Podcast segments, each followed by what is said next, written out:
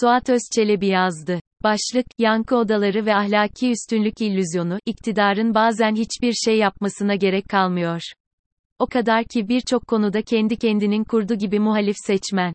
Akademisyeninden, gazetecisine, yurttaşına kadar iktidara yaptıramadıklarını, dinletemediklerini, hatta 40 bin, şimdilik, insan enkaz altında ölmüşken bile asla yaptıramayacakları üzerinden muhalefete hesap sorma, gündemi bununla kaplama derdine düşebiliyor. Ne pahasına olacağını aldırmadan. CHP'li Hatay Belediye Başkanı Lütfi Savaş istifa etsin, tartışmasını kastediyorum. Kendi yankı odalarında kendi mahallesi için istifa derdine düşerken, dışarıda bunu bırakın umursamayı, hakikati kendine göre inşa eden, kurgulayanların kendi söylemlerini ve stratejilerini hiç değiştirmeden uygulamaya devam ettiklerini görüyoruz. Hatta bu yaşananları tebessüm içinde izliyorlardır. Eleştirilerden kendini izole etme şansı çok yüksek olmayan Kemal Kılıçdaroğlu'na belediye başkanının hemen istifasını alması öğütleri verenler, bir yandan, zaten iktidardan bunu niye isteyemeyeceklerini, zaten iktidarın bunu niye yapmayacağını, zaten siyasal kültürümüzde bunun olmadığını sıralamaktan da geri durmuyorlar. Zaten ve bu kitle ahlaki üstünlüğünü böyle sağlamaktan da rahatsız değil. Böylesi bir ahlaki üstünlüğünün aslında bir illüzyona dönüştüğünün farkında da değil, dilimiz döndüğünce anlatalım, kıyasıya bir siyasal mücadele sürüyor. Ve iktidarın, hatta devletin tüm gücüne karşı muhalefetin büyük bir direnç göstermeye çalıştığı bir seçim sürecine girdik.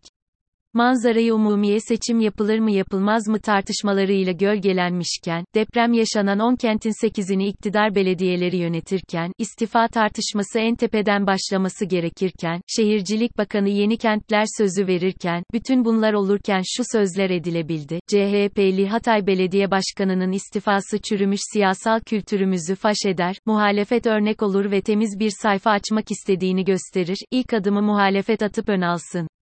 40 bin insan ölmüş, ilk iki gün depremzedeler, millet enkazlarda, kentlerde, köylerde avaz avaz yardım yok, kurtarma yok, vinç yok, nerede bu devlet diye çığlık çığlığa iken, daha bu çığlıklar yüreklerde beyinlerde yankılanırken, iktidarın eksikleriyle ilgili tek bir sorumlu ortada yokken, bizim belediye başkanı istifa etsin, örnek olalım, tüm seçmenlere farkımızı göstermiş oluruz, o isterken yüzümüz olur naifliğini, kendi yankı odasından birbirini doldura doldura gündeme taşıyanlara, bu söylediği söylediklerinin siyasal gerçeklikten kopuk, ahlaki bir illüzyon olduğunu anlatmanın çok güç olduğunu görüyorum.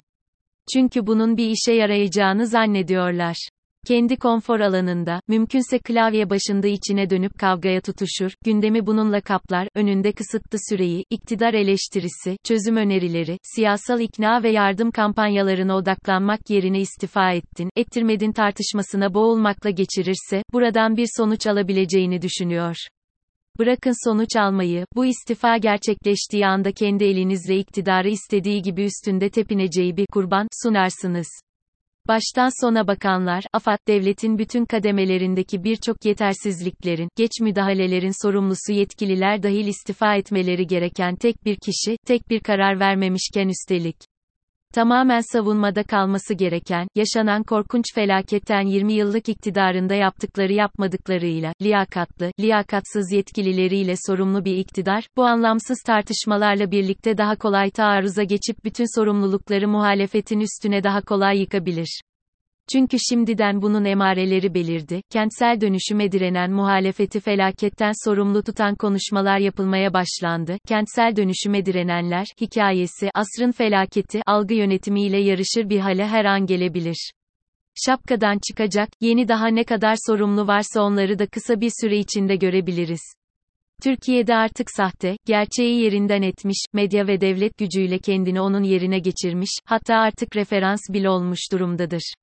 Depremi siyasete alet etmeyelim, siyaset üstü mesele falan derken muhalefeti deprem üzerinden karalaya, karalaya ilerleyen bir kampanya ile karşılaşırsanız hiç şaşırmayın. Türkiye Tek Yürek diye bağış kampanyası düzenleyen iktidarın ana propaganda ekseninin kutuplaştırma, algıyı manipüle etme olduğunu bir an olsun aklınızdan çıkarmayın. Nokta. Sonuçta siz, haklı olarak, sorumlulardan biri gibi gördüğünüz bir belediye başkanının istifasını isterken, seçim arifesinde bu haklılığınızın nasıl kullanılabileceğini hesaplamak, düşünmek, sonuçlarını analiz etmek zorundasınız. Üstelik seçimde asıl sorunun artık kim, kimler olduğu değil, ne olduğunu, demokrasimizin geleceği olduğu gerçeğini unutmayalım. Kime yönelik olursa olsun istifa mücadelenizin zamanlaması, gündeme örtü etkisi, siyasal iletişimi, farklı seçmen gruplarındaki algısı, kararsızları ne kadar etkileyeceği, yeni söz söylemek yerine yaratacağı enerji, kaynak israfı ve daha birçok başlığa aldırmazken, yankı odanızda mutlu mesut birbirinize yorumlar döşenirken, bir süre sonra kendinizi, muhalefetin, bu depremin en büyük sorumlusu olduğu tezlerine birer kaynağa dönüşmüş olarak bulabilirsiniz. Geçmiş olsun. Gerçekten geçmesini istiyorsanız, yankı odanızdan çıkın, ahlaki üstünlük taslamayı bırakın, önceliklerinize dikkat edin, 3 ay kalan seçim mücadelesinin kendine özgü kurallarına göre oynayın, oynayamıyorsanız oynayanlara engel olmayın.